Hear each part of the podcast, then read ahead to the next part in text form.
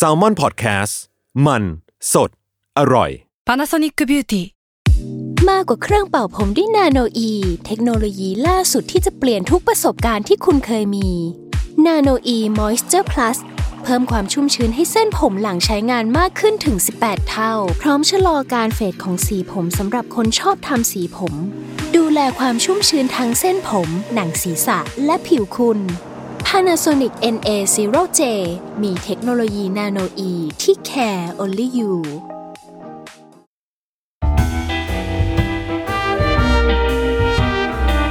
ฟิล์มนัวเรื่องอร่อยย่อยจากหนังกับแผลอีสต์ฮังกี้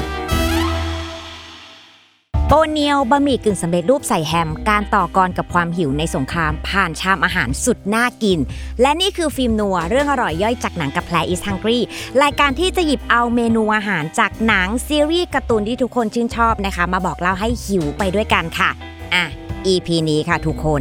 ถือว่าเป็นแกนหลักของฟิล์มนัวเลยก็ว่าได้นะเพราะว่าเราจะพาทุกคนนะคะไปโลกของแอนิเมชันจากประเทศญี่ปุ่นที่ได้ชื่อว่าฉากอาหารเนี่ยน่ากินแบบสุดๆนั่นคือจักรวาลจิบลินั่นเองค่ะคืออันเนี้ยเราใช้คำว่ามั่นใจเลยนะว่าคนไทยเกินร้อยเนี่ยเห็นอาหารในจิบลิแล้วหิว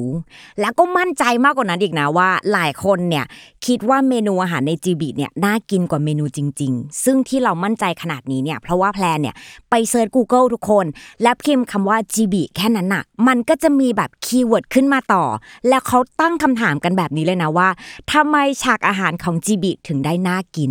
ดังนั้นแพลก็เลยคิดว่านี่น่าจะเป็นมวลรวมเนอะที่ทุกคนเนี่ยคิดคล้ายๆกันว่าเออเมนูในจิบิมันน่ากินวันนี้เราก็เลยจะมาพูดถึงเรื่องหนึ่งเรื่องนะคะจากสตูดิโอจิบิซึ่งต้องบอกก่อนว่าสตูดิโอจิบินี้นะคะมีฮายาโอะมิยาซากิเนี่ยเป็นผู้ขับเคลื่อนแล้วเขาเนี่ยก็จะมีตัวละครในเรื่องนี้เนี่ยที่จะมักทำอาหารกินอาหารหรือล้อมวงการโดยมีอาหารเนี่ยเป็นเส้นเรื่องอยู่ในนั้นด้วยเราก็เลยยกตัวอย่างดีกว่าเนาะอย่างเช่นอ่ะภาพจำข้าวปั้นซาลาเปาใน Spirit Away หรือไข่ดาวอาหารเช้าของ Howl's Castle ที่สำคัญนี่เลยคุณบะหมี่กึ่งสำเร็จรูปของโปเนียวเรื่องที่เรากำลังจะพูดกันในวันนี้นี่แหละและทุกคนรู้เปล่าว่าอาหารที่อยู่ในทุกๆเรื่องของมิยาซากินี้เนี่ยเขามีความหมายแฝงอยู่อ่ะมาเรื่องโปเนียวเลยดีกว่าโปเนียวเนี่ยเนี่ยเริ่มต้นครั้งแรกในการออกฉายคือปีสองพันแปดแล้วเขาเนี่ยก็มีเรื่องย่อสั้นๆเนอะว่าปลาทองจิ๋วเนี่ยมีพลังพิเศษที่เขาเนี่ยจะอาศัยอยู่กับพ่อในใต้ทะเลลึกแต่เจ้าโปเนียวนี้เนี่ยจู่ๆก็มีความรู้สึกอยากออกไปดูโลกกว้างอยากไปรู้ว่าโลกเหนือผิวน้ำเนี่ยมันเป็นยังไงก็เลยแอบพ่อออกไปแล้วบังเอิญนี่แหละการออกไปครั้งนี้ได้ไปเจอกับโซสึเกะซึ่งโซสึเกะเนี่ยเป็นเด็กชายวัยห้าขวบแล้วการเจอกันครั้งนั้นเนี่ยมันพิเศษมากเพราะมันทำให้เขาทั้งสองคนเนี่ยตกหลุมรักกันโปเนียวเนี่ยก็เลยพยายามทุกวิถีทางที่จะได้กลับมาอยู่กับโซสึเกะและเนี่ยแหละคุณมันคือเรื่องราวของรักใสๆระหว่างปลากับคนแต่เราจะไม่เล่าต่อเพราะเดี๋ยวมันจะเป็นการสปอยเนอะใครที่ยังไม่ดูเนี่ยก็อยากจะให้ไปหาดูกันแต่ฟังแบบนี้เนี่ยเชื่อว่าหลายคนรู้สึกว่าเพราะเรื่องมันดูคุ้นๆนะพี่แพรมันแบบปลาอยู่ใต้น้ำไปเจอคนรักกันมัน Little Mermaid หรือเปล่าซึ่งถามว่านี่คิดไหมนี่ก็คิดแต่อันนี้เนี่ยเราไม่สามารถบอกได้ชัดเจนนะว่ามิยาซากิเนี่ยเขามีการหยิบโครงเรื่องจาก The Little Mermaid มาหรือเปล่าแต่เท่าที่เราเนี่ยเข้าไปดูในจักรวาลจิบิและโปเนียวเนี่ยเขาจะมีเว็บพวกแบบทำการวิเคราะห์เรื่องราวต่างๆเขาก็มีการบอกว่าน่าจะมีการหยิบเขาโครงเรื่องของ Little Mermaid ของ Hans Christian Andersen แล้วก็รวมไปถึงนิทานพื้นบ้านอุราชิมะที่มีเจ้าหญิงแห่งท้องทะเลแล้วก็มนุษย์ชาวประมงเนี่ยที่ตกหลุมรักกันแล้วก็ไปอาศัยอยู่ใต้ท้องทะเลน่าจะมีการหยิบเขาโครงเรื่องจากสองอันเนี้ยเอามาผสมกันแต่ทั้งนี้ทั้งนั้นใครที่ยังไม่เคยดูแนะนำว่าก่อนที่คุณจะไปดูเนี่ยสิ่งหนึ่งที่คุณขาดไม่ได้เลยนะคือบะหมี่กึ่งสำเร็จรูปต้มคุณต้มเสร็จปุ๊บเอาไปตั้งหน้าจอแล้วก็ดูไปพร้อมๆกันทำไมต้องทำแบบนั้นเพราะว่าเมนูนี้เนี่ยเป็นเมนูที่โปเนียวกับโซสึเกะเนี่ยเขากินด้วยกันครั้งแรกคือมันมีตอนนึงทุกคนที่โซสึเกะกับแม่เนี่ยพยายามหนีเอาชีวิตรอดจากสึนามิ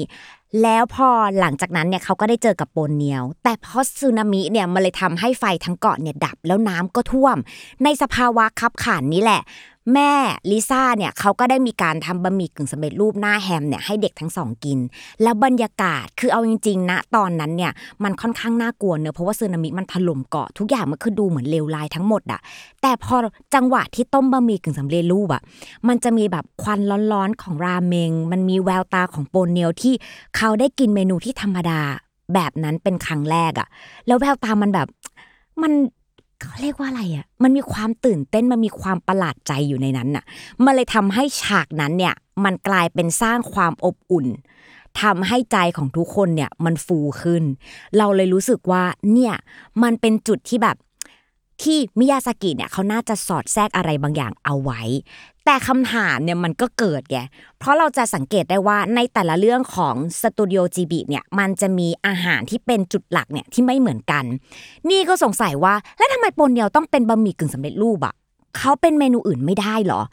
หาคำตอบไปจ้ะก็เลยเซิร์ชทุกทางเลยสรุปคือไม่เจอคือมิยาซากิเนี่ยเขาไม่ได้บอกเลยว่าทำไมถึงต้องใช้บะหมี่กึ่งสำเร็จรูปกับโปนเนียวแต่บะหมี่ชามนี้เนี่ยมันทำให้เราคิดถึงบะหมี่กึ่งสำเร็จรูปอีกชามหนึ่งจากแอนิเมชันอีกเรื่องหนึ่งซึ่งอันนี้เนี่ยเป็นช็อตแอนิเมชันทุกคนชื่อว่าซามูไรนูโดคือแอนิเมชันเรื่องนี้เนี่ยมันจะบอกที่มาที่ไปของบะหมี่กึ่งสำเร็จรูปเนาะความเจ๋งมันคืออะไรรู้ป่ะทุกคนมันเป็นช็อตแอนิเมชันที่มีความยาวแค่ประมาณแบบนาทีกว่าๆแต่ถ้าใครที่เข้าไปดูเนี่ยคือคุณจะสามารถรู้เรื่องราวที่มาที่ไปของบะหมี่กึ่งสำเร็จรูปได้หมดโดยการแรปและลายเส้นที่สวยมากคือแพลนเนี่ยมีติดลิงก์ไว้ให้ด้วยนะสำหรับใครที่ดูใน YouTube ก็เข้าไปลองดูต่อกันได้แต่ถ้าใครเนี่ยที่อยากฟังก็ไม่ต้องไปไหนเลยเพราะว่านี่คือพอดแคสต์เดี๋ยวเราจะเล่าให้ฟังนี่แหละถึงความเป็นมาเป็นไปที่มาของเจ้าเมนูบะหมี่กึ่งสำเร็จรูปเนาะซึ่งเมนูนี้เนี่ยชาวญี่ปุ่นเนี่ยเขาถือเลยนะว่ามันคือหนึ่งในสิ่งประดิษฐ์ที่ยอดเยี่ยมในศตวรรษของชาติญี่ปุ่นเลยและเราก็ต้องย้อนกลับไปในศตวรรษช่วงปีหนึ่งพันเก้าร้อยสี่สิบยุคนั้นเนี่ยจะเป็นยุคหลังสงครามโลกครั้งที่สองและเช่นเคยค่ะสงครามมักจะทำให้เราเกิดอะไรใหม่ๆแต่บางทีไม่ต้องก็ได้นะ ไม่ได้อยากสนับสนุนสงครามเลยแต่อันเนี้ยเรากำลังพูดถึงอดีตที่มันเคยเกิดขึ้นมาแล้วเนอะทุกคนคือตอนนั้นเนี่ยญี่ปุ่นเขาแพ้สงครามแล้วมันก็จะเกิดปัญหาข้าวยากหมากแพงมีกฎการปันอาหารที่เข้มงวดมากสิ่งที่พอจะหาได้เนี่ยมันคือแป้งสาลีที่ได้รับบริจาคมาจากสหรัฐอเมริกาซึ่งทางการเนี่ยเขาก็สนับสนุนให้ทุกคนเนี่ยใช้แป้งสาลีนี้แต่ให้เอาไปทำเป็นเมนูขนมปังซึ่งการที่ให้ทำเป็นขนมปังเนี่ยเพราะว่ามันจะอิ่มท้องกว่าแต่คุณรู้ไหมว่ามีหนึ่งคนเนี่ยที่เขาเห็นต่างนั่นคือโมโมฟุกุอันโดวัยสี่สิบแปดปีเขาสังเกตเห็นว่าในช่วงเวลาที่อากาศหนาวมากๆอ่ะแต่ก็ยังมีคนต่อคิวรอกินราเมนแถวยาวมากทำไมไม่เอาแป้งสาลีที่ได้มาทำราเมงแทนล่ะแล้วมันคืออาหารของคนญี่ปุ่นด้วยซ้ำทำไมเราจะต้องไปกินขนมปังที่ไม่ใช่รากของเราเลยโมโมฟุกุเนี่ยเขาก็เลยชงเรื่องนี้เนี่ยไปกับทางการสิ่งที่ได้กลับมาคืออะไรรู้ไหมรัฐบอกว่าถ้าคิดว่าดีก็ทำเองสิอ้าวคุณอันนี้เราบอกก่อนนะว่ามันไม่ได้มีหลักฐานบันทึกไว้นะแต่มันเป็นเรื่องที่เขาเล่าต่อๆกันมานี่ชอบนี่ก็เอามาเล่าต่อเหมือนกันแต่เรื่องนี้เนี่ยมันจะมีจุดสังเกตอยู่สามข้อด้วยกันนั่นคือเรื่องของสงครามโลกแป้งสาลีและอากาศหนาวเป็นตัวแปรที่ทำให้โมโมฟุกุเนี่ยเขารู้สึกว่าเขาอยากจะสร้างอะไรบางอย่างดังนั้นเนี่ยเขาก็เลยเซตกฎขึ้นมาห้าข้อนั่นคือหนึ่งต้องอร่อยสองต้องเก็บได้นานสามต้องปรุงง่ายสี่ไม่แพงและห้าต้องปลอดภัยด้วย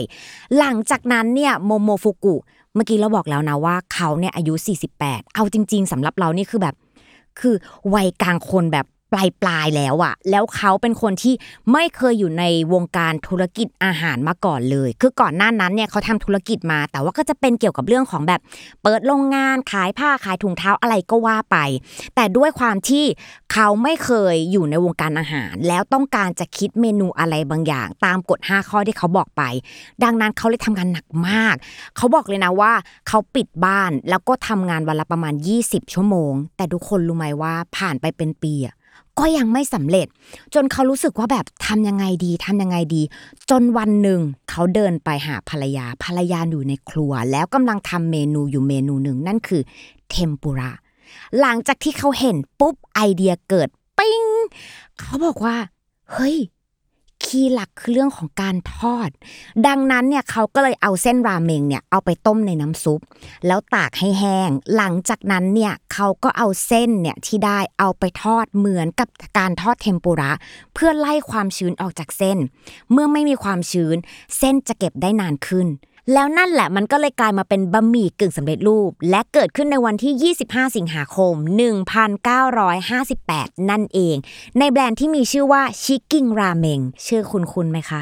ชิกกิ้งชิกกิ้งนิชชินราเมง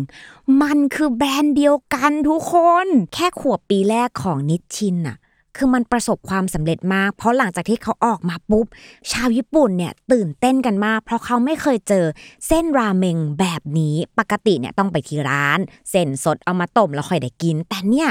มันเป็นเส้นแห้งที่เขาแค่เติมน้ำร้อนลงไปเนี่ยมันก็จะกลายเป็นราเมงชามอร่อยให้พวกเขาได้แล้วจนถึงขั้นคนญี่ปุ่นเรียกมันว่าเมจิกราเมงหรือราเมงมหัศจรรย์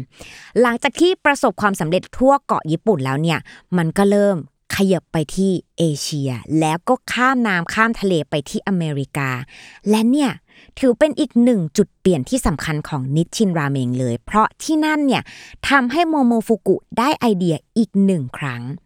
เพราะอะไรเขาเนี่ยได้ไปเห็นผู้จัดการฝรั่งค่ะหักบะหมี่กึ่งสำเร็จรูปใส่ถ้วยกดน้ำร้อนแล้วก็ใช้ซ่อมเนี่ยกินลักษณะการกินคุ้นเหมือนที่เราทำไหมคะมันคือนิชชินคัพนูโดลหลังจากที่เขาเห็นปุ๊บเขาก็ไอเดียนี้กลับมาแล้วก็ทำเป็นโปรดักต์ใหม่ในปี หนึ่งพันเก้าร้อยเจ็ดสิบเอ็ดนั่นคือเป็นอีกหนึ่งจุดเปลี่ยนที่ทำให้ยอดขายของนิชชินเนี่ยพุ่งสูงมากแต่ก็ยังไม่ใช่จุดสูงสุดนะทุกคนเพราะจุดสูงสุดที่แท้จริงของนิชชินเนี่ยคือ Space Ram หรือราเมงอวกาศทุกคนรู้เปล่าว่าในปี สองพันห้าร้อยเดือนกรกฎาคมนิชชินเนี่ยเขาได้คิดค้นราเมงที่สามารถต้มสุกในอุณหภูมิที่เจ็ดสิบองศาเท่านั้นหลังจากนั้นเนี่ยน้องก็ขึ้นกระสวยอวกาศ Discovery ไปที่สถานีอวกาศนานาชาติ ไอ เอส เอส แล้วก็ขึ้นไปเป็นอาหารให้กับนักบินอวกาศโซอิจิโนกุจิซึ่งเขาถือว่าเป็นมนุษย์คนแรกเลยนะที่ได้กินบะหมี่กึ่งสำเร็จรูปบนอวกาศแล้วนั่นคือแบรนด์นิชชินนั่นเองค่ะเนี่ยสุดไหมเรารู้สึกว่าโหแล้วทุกคนรู้ป่ะสิ่งที่มันเกิดขึ้นนี้เนี่ย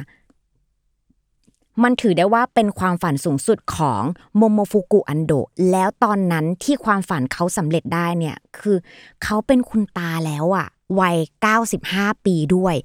แต่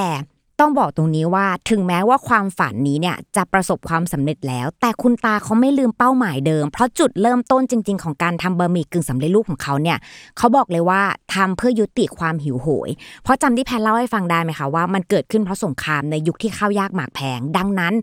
เขาจึงได้ก่อตั้งมูลนิธิแล้วส่งบะหมี่กึ่งสำเร็จรูปไปช่วยผู้ประสบภัยทั่วโลกเนี่ยและทุกคนรู้ปะสิ่งนั้นน่ะมันกลับมาปรากฏอยู่ในปนเนียวด้วยจำฉากที่แพนเล่าได้ไหมคะที่การกินบะหมี่กึ่งสำเร็จรูปครั้งแรกของปนเนียวเบื้องหลังเมนูที่ลิซ่าแม่ของโซสึเกะเนี่ยทำให้กับเด็กๆทั้งคู่กินมันเกิดขึ้นตอนหลังจากที่สึนามิสงบเกาะทั้งเกาะไฟดับทำอาหารไม่ได้ลิซ่าจึงทำบะหมี่กึ่งสำเร็จรูปให้เด็กๆทั้งสองกินมันเลยกลับเข้ามาสู่คำถามเดิมว่าทำไมโปเนียวต้องกินบะหมี่กึ่งสำเร็จรูปเราก็รู้สึกว่านี่มันคือคำตอบแล้วไหมอ่ะเพราะจริงๆแบบมันคือเรื่องราวเดียวกันมันมีจุดเชื่อมโยงกันแล้วนี่ก็คิดเองว่ามันอาจจะทำโปเนียวอาจจะเป็นตัวแทนที่ทำให้เราเนี่ยได้เห็นถึงความเชื่อแนวคิดจิตวิญญาณและการแสดงออกของชาวญี่ปุ่นผ่านเมนูที่มีชื่อว่าบะหมี่กึ่งสำเร็จรูปนั่นเองก่อนที่จะจบค่ะเรามีเกร็ดเล็กเกร็ดน้อยนะของบะหมี่กึ่งสำเร็จรูปมาฝากด้วยทุกคนรู้ไหมว่าบะหมี่กึ่งสำเร็จรูปคนคิดเนี่ยไม่ใช่คนญี่ปุ่นอย่างที่เราคิดค่ะอืมเขายังคงเถียงกันอยู่เลยนะว่าสรุปแล้วเนี่ยเป็นจีนไต้หวันหรือญี่ปุ่นที่เป็นแบบนี้เนี่ยเพราะว่าโมโมฟุกุอันโดะเนี่ย จริงๆแล้วเนี่ยเขาคือคนไต้หวันค่ะที่เกิดที่ไต้หวันด้วยนะแต่เขาเนี่ยย้ายสัมมโนครัวไปที่ญี่ปุ่นเพราะเขาพบรักกับสาวญี่ปุ่นนั่นเองอ่ะนี่เกร็ดที่หนึ่งเกร็ดที่สองรู้หรือไม่อาหารในจักรวาลจิบิที่น่ากินเนี่ยเพราะว่าผู้ก่อตั้งชอบเข้าครัวค่ะอืม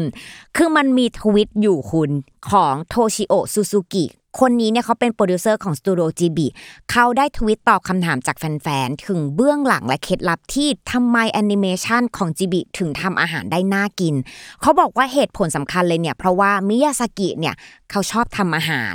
และเขามักจะลงมือเตรียมเมนูอาหารที่จะต้องถ่ายทำในระยะใกล้ๆเนี่ยด้วยตัวเขาเองเพื่อสังเกตการเคลื่อนไหวของส่วนผสมเพื่อช่วยให้นักสร้างแอนิเมชันเนี่ยทำงานได้ใกล้เคียงมากที่สุดนั่นเองอ่ะ